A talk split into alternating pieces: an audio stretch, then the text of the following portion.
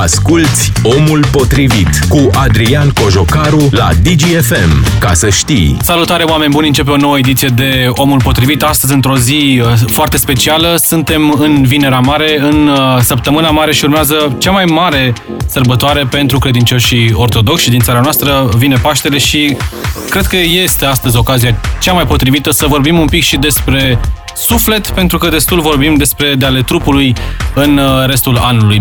O zi cu o încărcătură specială vor fi uh, slujbe și așa cum știm că se întâmplă în fiecare an în România, slujbe cu o încărcătură emoțională foarte mare, slujbe minunate la care vă invit să mergeți și astăzi, evident și în uh, noaptea de înviere. E bine să ne mai încărcăm puțin și sufletul, pentru că masa încercăm să o facem cât se poate de plină în condițiile uh, date.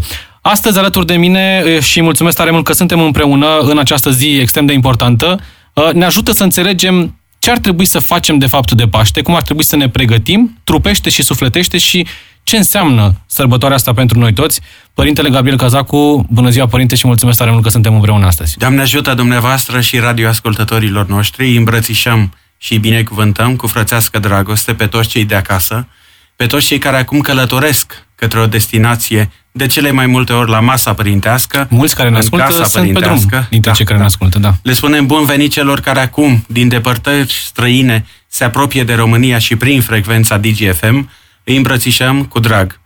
Dragii mei, ne aflăm în uh, cea mai sfântă zi a anului, uh, o zi tristă, o zi în care comemorăm patimile și moartea Domnului pe cruce, răstignirea, suferința lui îngrozitoare, uh, vedem și rememorăm în citirile și în lecturile biblice pe care noi le vom uh, citi în această seară și vom cânta prohodul, dragii mei. În seara aceasta îl îngropăm pe Domnul nostru Isus Hristos și cu mic, cu mare, așa cum obișnuiam încă din copilăria noastră, deniile au acest parfum special al regăsirii, al binecuvântării. Sunt slujbe de priveghere, denii înseamnă, vine dintr-o, dintr-un uh, slavonesc Uh, care înseamnă priveghere, care înseamnă rugăciune. Deniile sunt niște slujbe cu rânduială specială în care sunt cântări deosebite, se întâmplă numai în această perioadă a anului și m-aș bucura tare mult ca cei ce ne ascultă acum să spună Părintele ne invită la Deni și în programul nostru cel foarte aglomerat de cumpărături, cu multe griji, de multe feluri, sub multe chipuri, cum spunem noi, la Sfânta Biserică, să ne facem un pic de timp să venim cu o floare, să venim cu copilul de mână și să plângem împreună în mormântarea Domnului nostru Isus Hristos, pentru ca peste puțină vreme să ne bucurăm de slăvitul praznic al învierii Domnului. Este o perioadă a iertării, este o perioadă în care ne spovedim. Încă nu e prea târziu Încă mai să putem să postim, facem asta. da? Astăzi să ajunăm după puterile noastre să bem numai apă, de exemplu, cei care sunt în putere, faceți un cadou bunului Dumnezeu. Și ce îi putem oferi noi lui Dumnezeu? Nimic din cele materiale. Numai faptele noastre, numai binecuvântările care vin de la Dumnezeu, care au roade aici pe pământ în viața noastră de zi cu zi, sănătate, bucurie, regăsire, binecuvântare și toate darurile și harurile Duhului Sfânt. Așadar, cei ce sunteți în putere, mâncăm astăzi un pic de pâine și un pic de apă. Atât pentru ca după aceea să ne răsfățăm și simțurile cu mâncăruri alese, pentru că sunt convins că toate bucătăresele și-au făcut deja planurile și mare parte din cumpărăturile pe care le-am rânduit până acum sunt chivernisit alcătuite. Așadar este timp acum pentru rugăciune și pentru har. La Crăciun și la Paște, părinte, uh, oamenii vor ca a lor casă să fie plină, a lor masă să fie plină, să se reunească familia, și în ultimii ani, pentru că așa ne-a dus viața asta, pentru că asta e lumea modernă în care trăim, încercăm să facem de toate, suntem preocupați, mergem în magazine, stăm în mașini, la ambuteiaje și așa mai departe. Și ne gândim mai mult la partea lumească, la hrană, la masă, la veșmintele pe care să le luăm pe noi în ziua respectivă. Cum facem cu sufletul în această perioadă? Ne bucurăm Să atunci... nu cădem în această capcană. Aveți dreptate. Încă de mici ne plac recompensele. Nouă ne plăcea la școală să primim premiul 1, premiul 2, Coroniță, să venim da. acasă cu o coroniță, cu un pachetel cu cărți și să arătăm celor din jurul nostru că am ostenit cu folos. Această recompensă însă trebuie acum să o mutăm în plan spiritual și să înțelegem că omul este alcătuit dintr-o constituție foarte simplă, trup și suflet. Și că sufletul, la rândul lui, măcar de două ori pe an, are nevoie să fie primenit. Este o perioadă în care vedem frumusețea și verdele din natură și această explozie extraordinară. E o binecuvântare. Peste tot Îți vedem dă o pomii stare floriți. Și o, te încarcă extraordinar când vezi cum arată peisajul acum afară, cu verdele la nou, Da, uh, da. foarte frumos, cu uh, pomi înfloriți și așa mai departe. puritate. Vedem un verde foarte crud, nu e așa? Vedem și ne bucurăm. În interiorul nostru trebuie să întinerim și noi. Și întinerim, dragii mei, totdeauna când venim la preot, când ne spovedim, când ne împărtășim și luăm trupul și sângele Domnului și în felul acesta toate cele din lăuntrul corpului nostru, sufletul în primul rând, primește acum o mare prioritate. În aceste zile ne îngrijim de suflet. În restul anului avem timp suficient să ne bronzăm, să ne îngrijim toate nevoile trupului nostru pe care îl îmbrăcăm, îl spălăm, îl parfumăm, îl ferchezuim din multe puncte de vedere. Și cum ne pregătim sufletul pentru sărbătoarea asta? Cămașa sufletului trebuie primenită și ea, orice cămașă. Aveți o cămașă foarte frumoasă, văd. Dacă o purtați mai mult de două săptămâni, se va murdări. Dacă o purtăm un an de zile o cămașă, oricât de frumoasă ar fi textura și materialul deosebit din care a fost construită, la un moment dat trebuie să o spălăm. Și este vremea primenirii. Ne uităm cu drag în jurul nostru și vedem natura înconjurătoare care și ea se retrezește la viață. Și vedem această explozie de bucurie în jurul nostru. Vedem albinele, dragii mei, v-am mai spus că am doi stupi și îngrijesc de aceste albine și învăț foarte mult de la albine. Albinele în aceste zile își fac un zbor de curățare, își deschid larg urdinișul de acolo și aruncă toată mizeria pe care au adunat-o peste iarnă. Haideți, dragii mei, să învățăm de la albine. Eu consider că albinele au o societate aproape perfectă. Sunt gospodine, sunt harnice, sunt adepte ale perfecțiunii și aduc în stupul lor numai binecuvântare. O albină zboară cam 5 km în fiecare zi și doar 10% din polenul pe care îl colectează de la florile pe care le întâlnește, o albină 10.000 de flori vizitează în fiecare zi, ca o medie. Deci faceți așa o, o proporție. Haideți să fim precum albinele care fac o analiză fizico-chimică a fiecarei flori pe care o întâlnesc și nu aduc în stup decât polenul cel bun, care nu otrăvește stupul, pentru că, dragii mei, nici noi nu dorim să o- otrăvim familia noastră. Mediul în care trăim acasă, aducem la masa noastră binecuvântată de Paști doar cele bune și binecuvântate, nu-i așa? Precum albinele. Ne e frică, ne e greu să ne curățăm sufletul înainte de această sărbătoare sau dacă vorbim și de Crăciun se întâmplă același lucru? Atâta Ne vreme... frică să ne spovedim, să ne mărturisim păcatele ca să primim iertarea? Oamenii trăiesc într-o doză de confort sporit. În ultima vreme, în ultimii ani, uh, mă bucur tare mult la biserică să văd tineri care vin și care spun, părinte, învățați-mă să mă spovedesc. Ce înseamnă spovedania? Pentru că Cum nu se știu. face? Nu știu, n-au mai exersat în, în familie, bunicii au fost ocupați cu pandemia, iată, aproape trei ani, dragii mei, după trei ani, bisericile acum sunt pline și așteptăm în număr cât mai mare să vină la Deni Da, va și fi, la, nu? Prima la sărbătoare slujba de de Paște, înviere, da, fără în condiții restricții, da, normale, da, da. da, fără nicio restricție. Așadar, nu vă fie teamă, preotul nu este un judecător. Preotul este doar un sfătuitor, un consilier de-al dumneavoastră, care vă învață cum să trăiți în armonie cu, cu regulile bisericii, cu rânduiala lui Dumnezeu și vă învață să faceți această legătură spirituală între cer și pământ. Și ne umplem de har. Harul Domnului nostru coboară peste noi atunci când și inima noastră se deschide și îl uh, ocrotim pe Mântuitorul Iisus Hristos ca în cetatea Ierusalimului. În aceste zile, fiecare inimă de creștin vibrează într-o intensitate deosebită, așa cum ar trebui să fim împreună pe drumul crucii, însoțindu-l pe Mântuitorul Iisus Hristos, ajutându-l să care crucea precum Simon Cirineanul, care Mântuitorul am văzut s-a poticnit și el, ă, apăsat de povara crucii, Mântuitorul a căzut și un om, Simon din Cirene, a venit și a purtat crucea Domnului. Haideți să purtăm și noi un pic din crucea aproape lui nostru și vedem că în aceste zile, statistica, dragii mei, spune că avem 740 de mii de ucrainieni în România. Deci, numărul românilor care vor sta la masa de Paști și în Sfintele Biserici și Mănăstiri a crescut, dragii mei. Pregătiți câteva ouă roșii în plus și pentru acești oameni care au nevoie de dragostea și solidaritatea noastră creștină.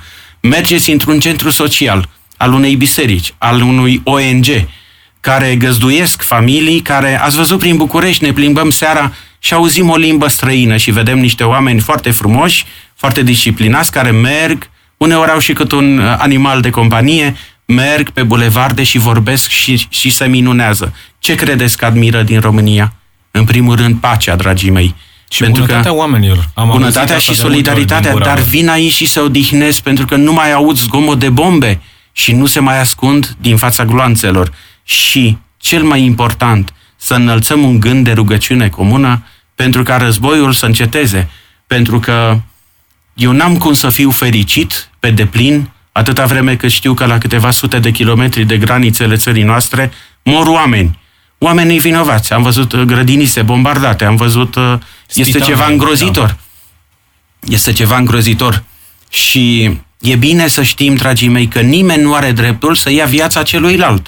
Pentru că viața este darul cel mai de preț pe care noi oamenii l-am primit de la Bunul Dumnezeu și trebuie să ne rugăm să conservăm această pace. Acum, cu adevărat, realizăm cât de scumpă este pacea, dragii mei, cât ne costă să conservăm această pace și cât de repede o putem pierde pentru lucruri de nimic, pentru lăcomie, pentru ambiții, pentru deșertăciuni din acestea omenești. Așadar, de această sfântă înviere, de acest sfânt Paști, aduceți Duhul Păcii în casele dumneavoastră, curățați-vă sufletele, fiți buni, fiți generoși, iertați, uitați păcatele pe care alții le-au făcut împotriva dumneavoastră, pentru ca lumea noastră să fie mai bună și schimbarea totdeauna trebuie să înceapă cu noi. Eu, Gabriel, îmi doresc să fiu mai bun decât Gabriel de anul trecut, să fiu un tată mai bun, să fiu un soț mai răbdător și mai grijuliu, să fiu mai aproape de nevoile celor din parohia mea și din familia mea mică de acasă. Apropo de primenirea sufletului, mi-aduc aminte, în perioada copilăriei uh, am stat foarte mult timp la bunici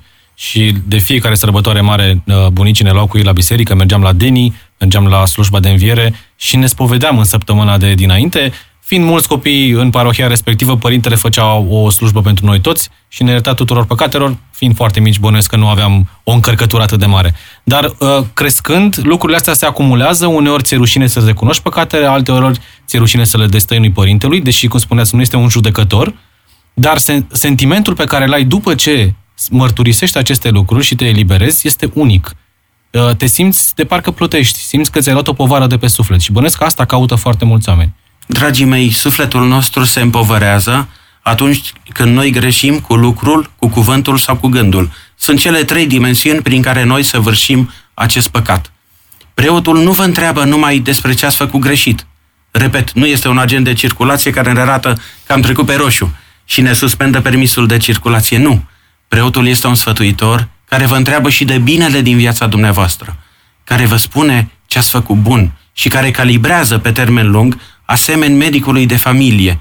Toți avem un medic de familie, sau ar trebui să avem, de cele mai multe ori, care ne știe afecțiunile trupului. Și avem acolo un istoric medical fiecare dintre noi și când mergem să ne facem un set de analize, dragii mei, atenție obligatoriu în fiecare an, trebuie să ascultăm de medic și după aceea de preot, așa cum am stabilit și în alte întâlniri de ale noastre, drag, drag Adrian.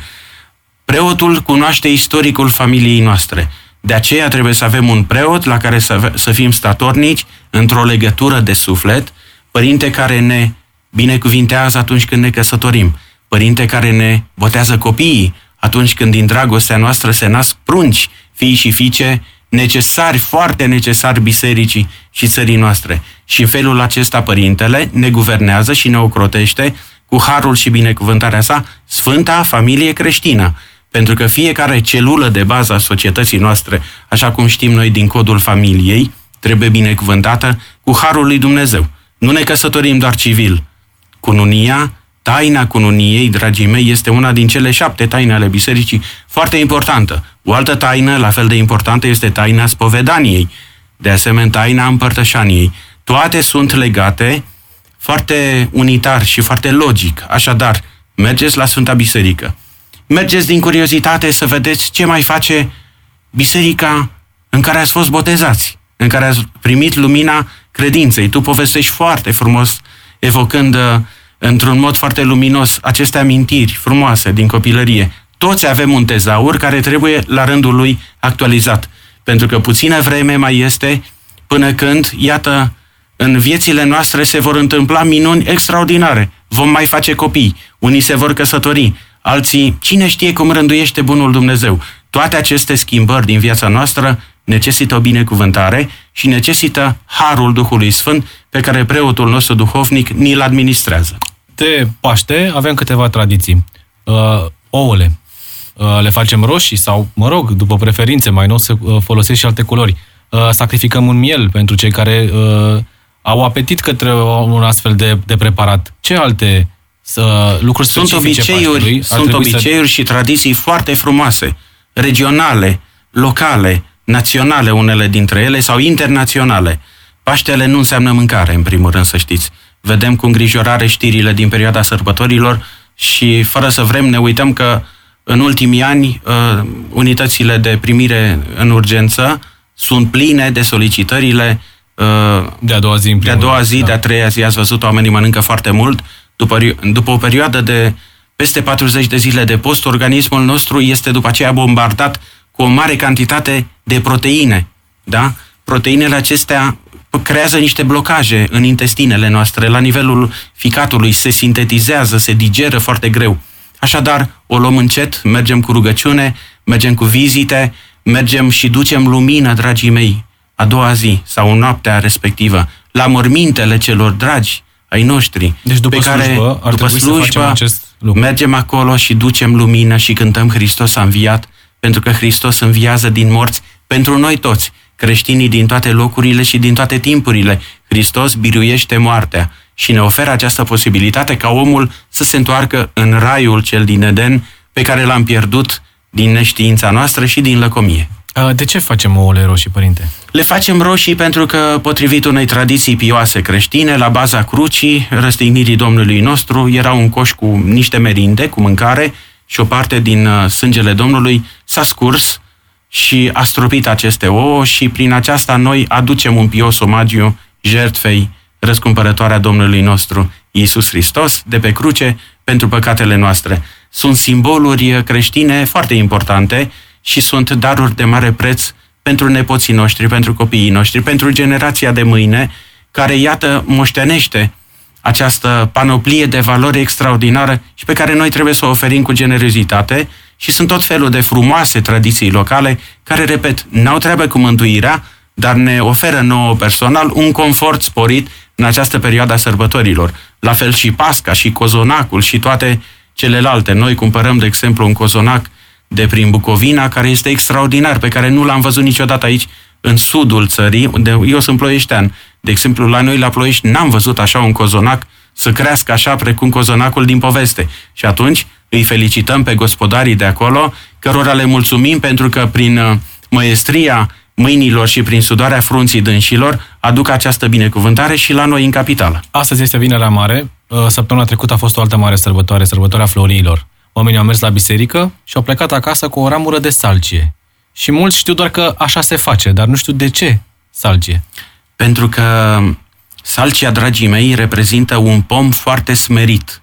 Dacă ați fost și ați vizitat parcurile, nu se poate să nu fi fost într-un parc, salcia crește pe malul apelui. Este mare iubitoare de apă și salcia, conform tradiției creștine, a fost pomul sub care Maica Domnului s-a odihnit, îndurerată, după ce a văzut jertfa și moartea fiului ei pe cruce și s-a odihnit sub salcie și salcia în acel, în acel moment, spune o pioasă tradiție, și-a coborât crengile și a umbrit-o pe Maica Domnului. Din această pricină, noi românii, neavând palmieri în România, pentru că uh, toți evreii care ieșeau înaintea Bunului Dumnezeu, Mântuitorul Iisus Hristos, care a intrat triumfal în cetatea Ierusalimului, au ieșit cu ramuri de palmier, de finic, strigând Osana, bine este cuvântat cel ce vine într-un numele Domnului. Dar noi, neavând aici palmier, ne-am adaptat la această salcie, care are un mesaj de smerenie deosebit. Trebuie să întâmpinăm toate aceste sărbători golindu-ne de prea plinul dintre noi, din inima noastră, din sufletele noastre și lăsând loc bunului Dumnezeu să învieze în fiecare suflet și în fiecare inimă de creștin de aici și de la noi din țară. E foarte frumos. Uh, smerenia înseamnă să renunți la tine, să te abandonezi pe tine o perioadă și să spui las loc bunului Dumnezeu să mă învețe. las loc lui Hristos să mă lumineze, las loc luminii care, iată, vine și în acest an, al 14-lea an, în care Sfânta Lumină vine de la Ierusalim și poposește pe aeroportul Otopeni și sâmbătă noaptea va fi distribuită la nivel național către toate parohiile, eparhiile, mitropoliile la nivel național și va ajunge în fiecare casă de creștini. Așadar, iată, sunt binecuvântări pe care noi, românii, în buna cuviință a casei noastre, le primim cu smerenie. Un moment uh, extrem de încărcat, momentul în care mergi la uh, slujba de înviere și părintele vine și spune veniți de luați lumină. E un moment în care am văzut oameni plângând, un moment în care am văzut oameni emoționați, alții uh, cu chipul luminat, dar nu de lumina de la lumânare, ci pur și simplu de bucuria Este o vești. transfigurare, dragii mei. Fiecare așteptăm cu multă emoție creștină această... E cea mai mare sărbătoare a bisericii, a creștinătății. Ori fiecare inimă de creștin pulsează într-un rit special și deosebit și unic, aș putea spune eu. Harul Domnului se coboară în fiecare suflet. Au fost uh, ani grei, au fost ani în care ne-am temut sau n-am mai venit la biserică pentru că bisericile au fost închise. Uh, am avut această, această neputință. Am distribuit lumina ducându-ne noi pe la casele credincioșilor, am mers prin cartiere, pe străzi, oamenii nici măcar unii dintre ei se temeau și lăsau o lumânare pe prag și se depărtau de noi, iar noi lăsam lumina și îi felicitam. Anul acesta avem această binecuvântare să nu mai avem aceste restricții și din mila bunului Dumnezeu, iată că această boală încă n-a trecut definitiv, dar s-au diminuat în mod semnificativ gradul de infectare și toate celelalte. Ce am învățat, dragii mei, din pandemie? Am învățat această lecție de a ne iubi mai mult, de a prețui sănătatea, de a prețui viața noastră, de a ne îngriji mai mult de sănătatea celor dragi din familia noastră, am învățat reguli de igienă personală, ne spălăm pe mâini, ne igienizăm, avem tot felul de substanțe din acestea care ne ajută. Și eu nădăjduiesc că această lecție noi românii am învățat-o și acum să privim cu multă bucurie și cu sufletul deschis către ceea ce bunul Dumnezeu ne va pregăti în viitor, adică numai har și binecuvântare. Despre Marea Sărbătoare a Sfintelor Paști vorbim imediat la DGFM. Luăm o foarte, foarte scurtă pauză. Ne întoarcem cu Părintele Gabriel Cazacu imediat.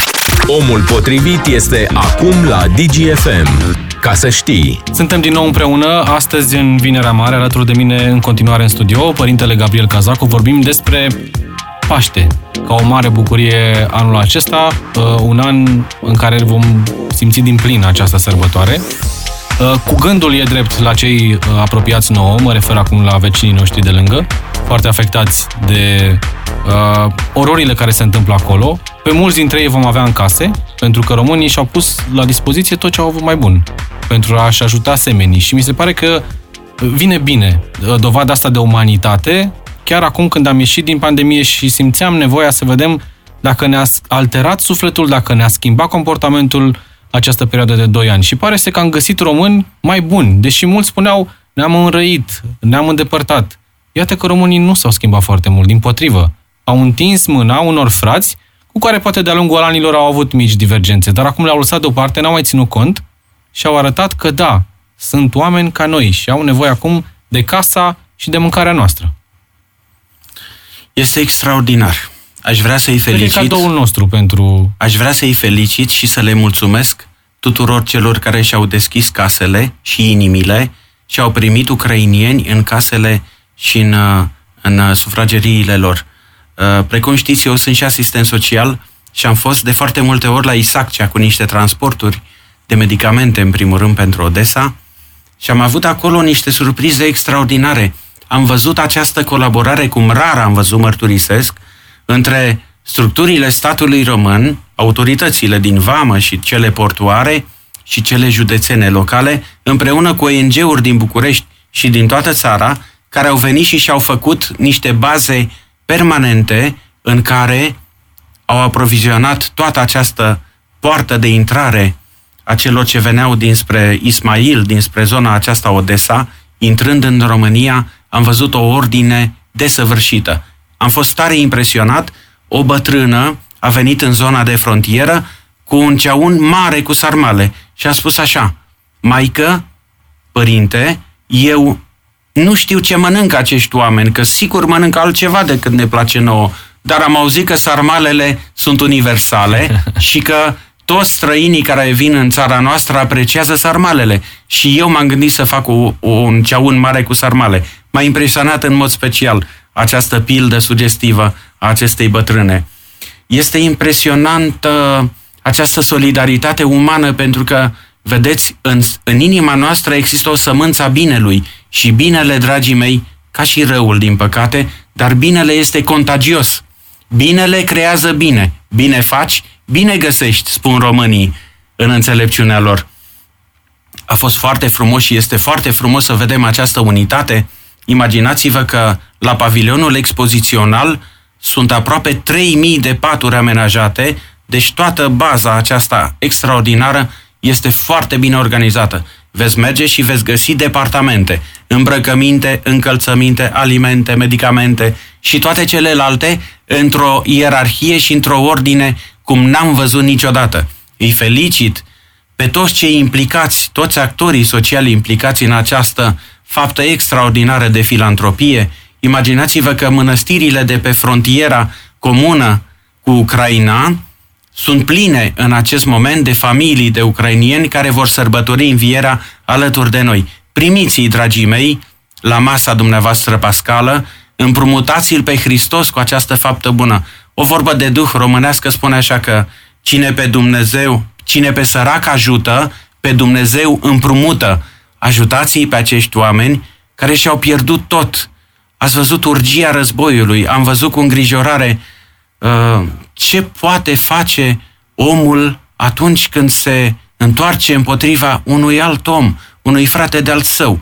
Și eu tot cred că refuz să cred că armele trebuie să continue să vorbească în locul diplomației. Și noi avem așa de mulți experți internaționali și au fost așa de multe seminarii și ca resurse umane s-au format așa de multe generații de diplomați, oameni specializați în dialog, în diplomație, care vor găsi, sunt convins, în cea mai scurtă vreme, un tratat de pace comun acceptat și cu niște garanții internaționale din partea țărilor puternice, care vor aduce din nou Duhul Păcii, iar acești oameni, am văzut o parte din ei, acolo unde zonele au fost eliberate, se întorc.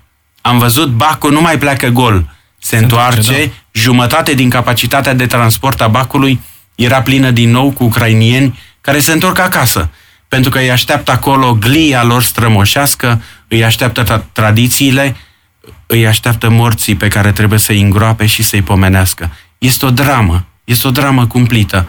Uh, sărbătoarea aceasta este umbrită de această dramă a războiului, pentru că noi, din liniștea sufrageriei noastre, stând confortabil într-un fotoliu și privind la televizor, uneori poate schimbăm canalul pentru că nu mai știm să suportăm atâta agresivitate, atâta violență.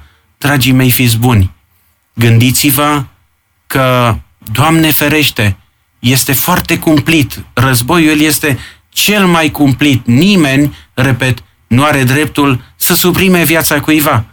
Este împotriva Duhului Sfânt. Nădăjduiesc în pace. De asta spune Mântuitorul fericiți, făcătorii de pace, că aceia fiii lui Dumnezeu se vor chema. Este unul din îndemnurile din predica de pe munte, pe care Mântuitorul face permanent. Deci fericiți, făcătorii de pace, fiți fii ai luminii, lumina cea sfântă și aduceți pacea pe pământ din nou. Probabil anul acesta vom spune Hristos a înviat și vom ura sănătate și pace.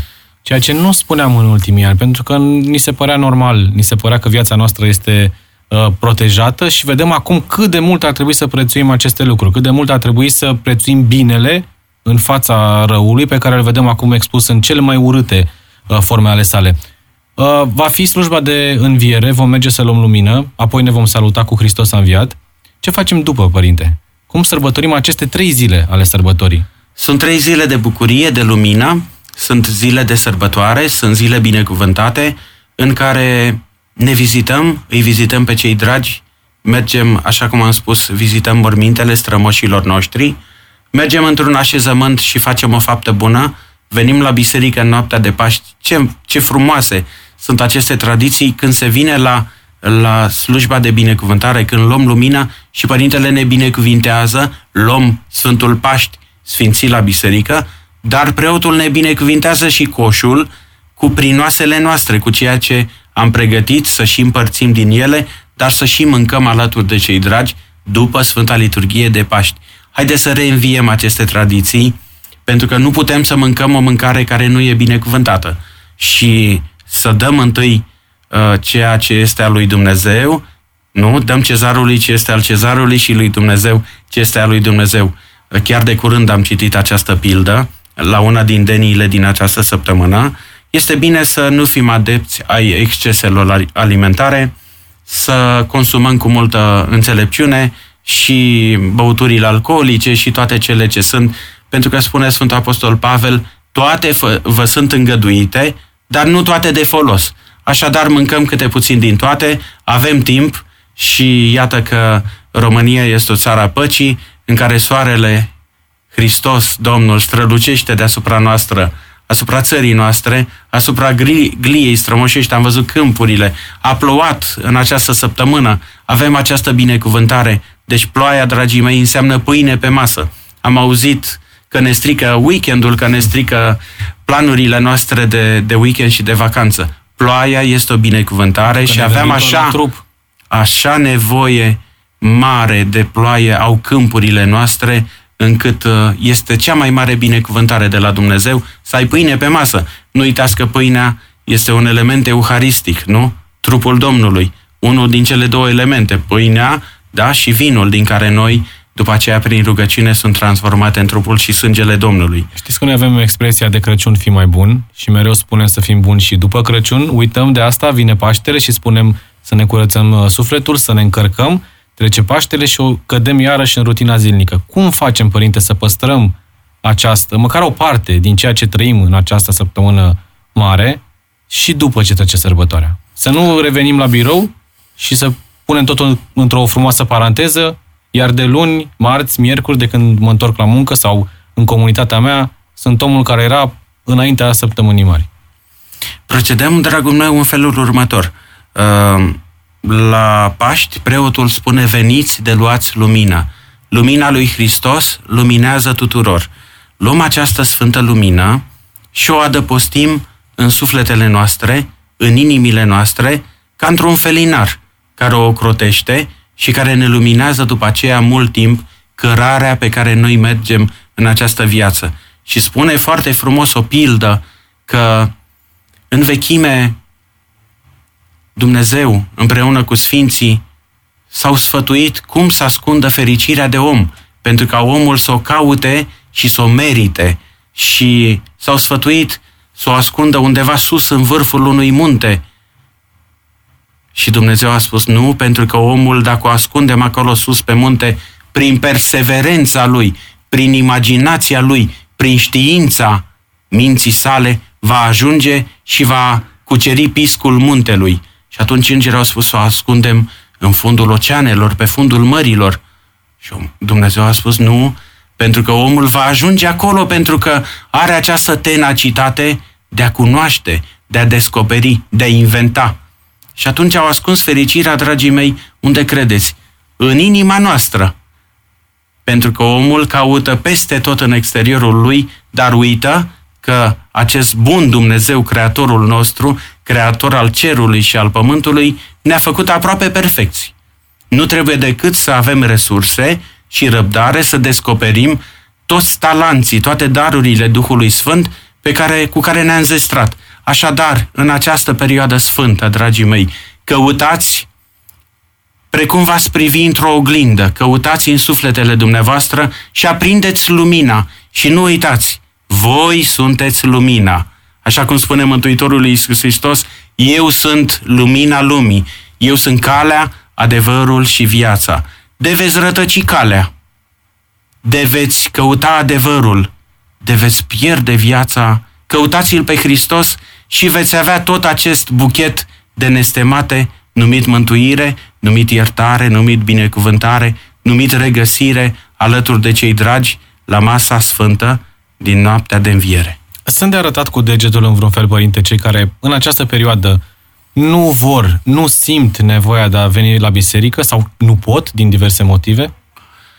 Dragul meu, uh, noi nu-i forțăm pe oameni, nu avem această calitate. Biserica este o casă a Bunului Dumnezeu, permanent deschisă tuturor. Noi nu-i putem obliga pe oameni. Pe de altă parte, noi lucrăm cu veșnicia. Noi avem răbdare, avem resurse sufletești, niciun om nu este prea rău, pentru că Dumnezeu ne-a construit buni și fiecare din noi avem harul Duhului Sfânt pe care îl primim atunci când suntem botezați în numele Sfintei Trăimi. Și atunci noi îi așteptăm cu multă bucurie pe toți cei care vin și spun anul acesta mă schimb. Și nu mă schimb de haine sau de tricou favorit, ci vin la biserică și spun Părinte, mă numesc Vasile, mă numesc Ion, mă numesc Constantin și am venit să aflu despre Hristos. Și niciun părinte nu îi va întoarce spatele, din potrivă îi va spune Bine, bine ai venit, îl va îmbrățișa și îl va păstra după aceea ca pe un tezaur de mare preț, pentru că toți din biserică și toți cei ce aud acest mesaj sunt foarte importanți pentru noi, pentru Sfânta Biserică. Vă prețuim, vă iubim și vă așteptăm cu dragoste. Sunt tinerii aproape de biserică, îi simțiți? În mod paradoxal, da. În ultimii ani, tinerii s-au întors extraordinar de mult către biserică. Avem mijloace media moderne de acum. Avem Facebook, avem WhatsApp, avem uh, toate mijloacele acestea tehnic, tehnice. Pentru că vă cunosc, fac o mărturisire, sunteți un preot modern. Încercăm sunteți să foarte fim... apropiat de comunitate Da. și legat de aceste instrumente prin comunitate. Da, promovăm slujbele, programul liturgic și toate celelalte evenimente din viața parohiei noastre uh, prin aceste mijloace prin care am înțeles că nu sunt dăunătoare, sunt chiar necesare la nivelul nostru de informare, dacă știm, dragii mei, cum să le administrăm.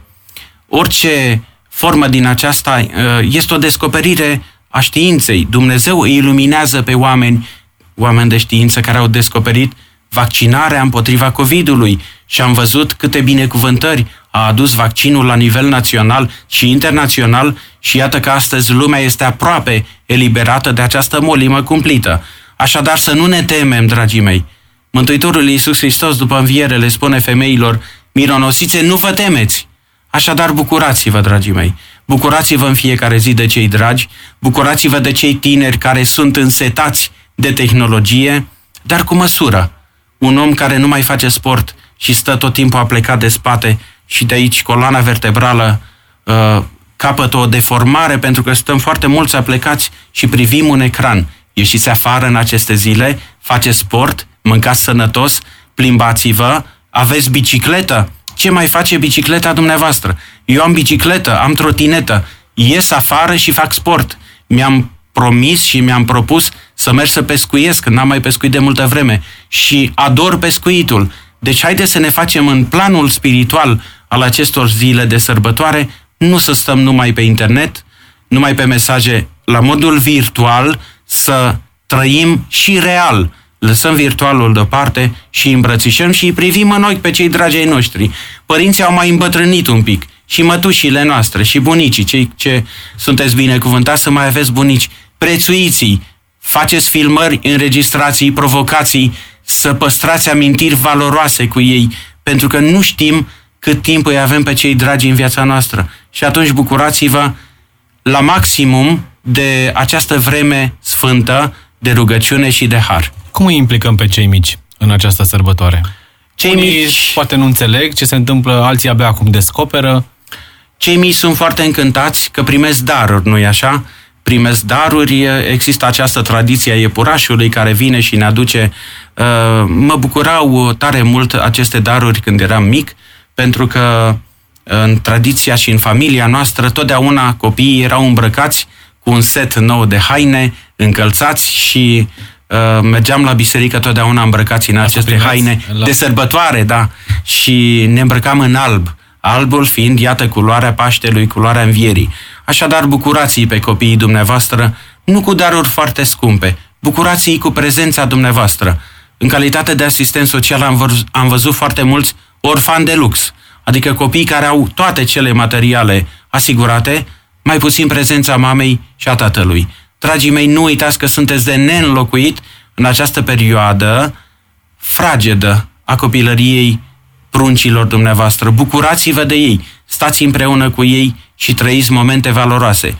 Ne plac și filmele vechi în această perioadă, nu? Poate stăm și vedem un film vechi, poate chiar Walt Disney din copilăria noastră, undeva, da, de demult, și le povestim un pic cum am trăit noi perioada frumoasă a copilăriei noastre. De acolo ne-am născut, acolo s-au plămădit personalitățile care acum ne ascultă la radio și se gândesc, uite ce ne reamintește părintele. Aveți o amintire preferată legată de această sărbătoare, fie uh, de acum, fie din copilăria dumneavoastră sau din tinerețe? Am amintirea luminoasă a nașului meu de botez, Dumnezeu să-l ierte, părintele Ioan Baroianu, de la Ploiești, în altar, mergând eu alături de nașul meu, preot fiind nașul, uh, mergând de fiecare dată și petrecând eu Sfânta Înviere, invariabil alături de nașul meu, Părintele Ioan, și bucurându-mă și îi mulțumesc. De acolo din ceruri, Părintele nașul meu ne veghează și ne ocrotește, pentru că eu am înțeles să merg după aceea, tatăl meu a făcut seminarul teologic, eu să fiu de cântăresc bisericesc, uh, le datorez faptul că eu m-am dus la seminarul teologic, după aceea la facultatea de teologie, pentru că de mic copil mi-au deschis ochii și mi l-au prezentat pe Hristos. Ei au fost cei care m-au inițiat de a deveni preot, așa încât pentru mine învierea înseamnă această rememorare a copilăriei mele în care mergând la biserică tăiam Sfintele Paști împreună, purtam un veșmânt, aveam un veșmânt din acesta de preoțel, un fel de ipodiacon de astăzi și n-am cum să nu-mi amintesc de fiecare dată cu mare duioșie sufletească aceste momente speciale când la ploiești oamenii aduceau cocoși, cocoși albi pe care îi dădeau de pomană pentru sufletele celor care muriseră fără să fie pomeniți, fără lumânare și la un moment dat, pe la trei dimineața, când cânte. eu mai adormeam un pic, mai ațipeam prin Sfântul Altar, cântau cocoșii în biserică, dragă Adrian. Și era așa un moment de mare bucurie sufletească.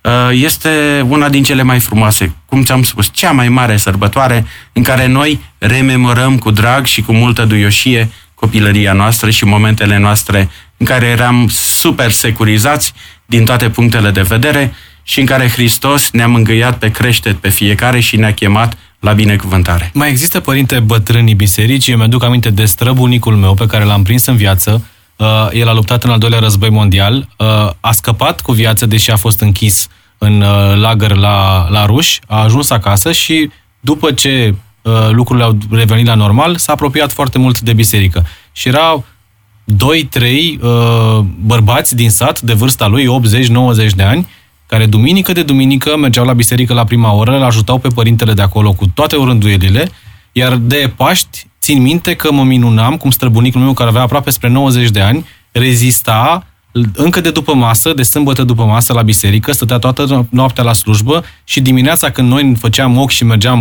uh, la biserică, era încă acolo și uh, ajuta cu tot ce putea. Și îi apreciam foarte mult pe acești oameni. Din fericire, drag Adrian, bătrânii există și sunt organizați într-un comitet parohial. Fiecare parohie are un comitet, deci fiecare preot este ajutat la nivel parohial și național, este constituit un comitet parohial. Noi avem 12 înțelepți ai comunității care ne ajută și pe ajutorul cărora ne bizuim foarte tare. Sunt oameni înțelepți, au experiență din toate domeniile de activitate și sunt oameni care ne ajută pentru că preotul nu poate să stea și în altar să săvârșească Sfânta Liturghie și să administreze toate celelalte. Imaginează câte de, sunt de făcut în această perioadă. Uh, și bunicul meu a fost prizonier și vreau să spun că îi plăceau tare mult sarmalele. Iată, revenim din nou la sarmale. Și bunica, știindu-l declarat mort, dispărut pe front, în fiecare sâmbătă oferea de pomană sarmale. Dumnezeu a rânduit ca el să fie în viață și să se întoarcă după o perioadă de timp, terminându-se perioada de prizonierat și ne povestea și mi-amintesc așa uh, cu multă bucurie și vă spun așa, uitați, e o experiență din familia mea. Uh, s-a întors bunicul Nicolae și bunica Maria, dându-i de pomană, îi povestea, uite, ți-am dat de pomană și el spune, și ne spunea nouă nepoților, eu sâmbăta nu mâncam nimic în lagăr, pentru că îmi venea un miros de sarmale și în ziua aceea eram sătul. Vedeți ce înseamnă pomana aceasta pe care noi o dăm în, suf- în memoria și pentru sufletele celor care nu mai sunt printre noi. Ajunge acolo unde trebuie. Și bunicul, Nicolae, mie mi-a confirmat lucrul acesta, încă din frage de pruncie. Așadar, fiți generoși.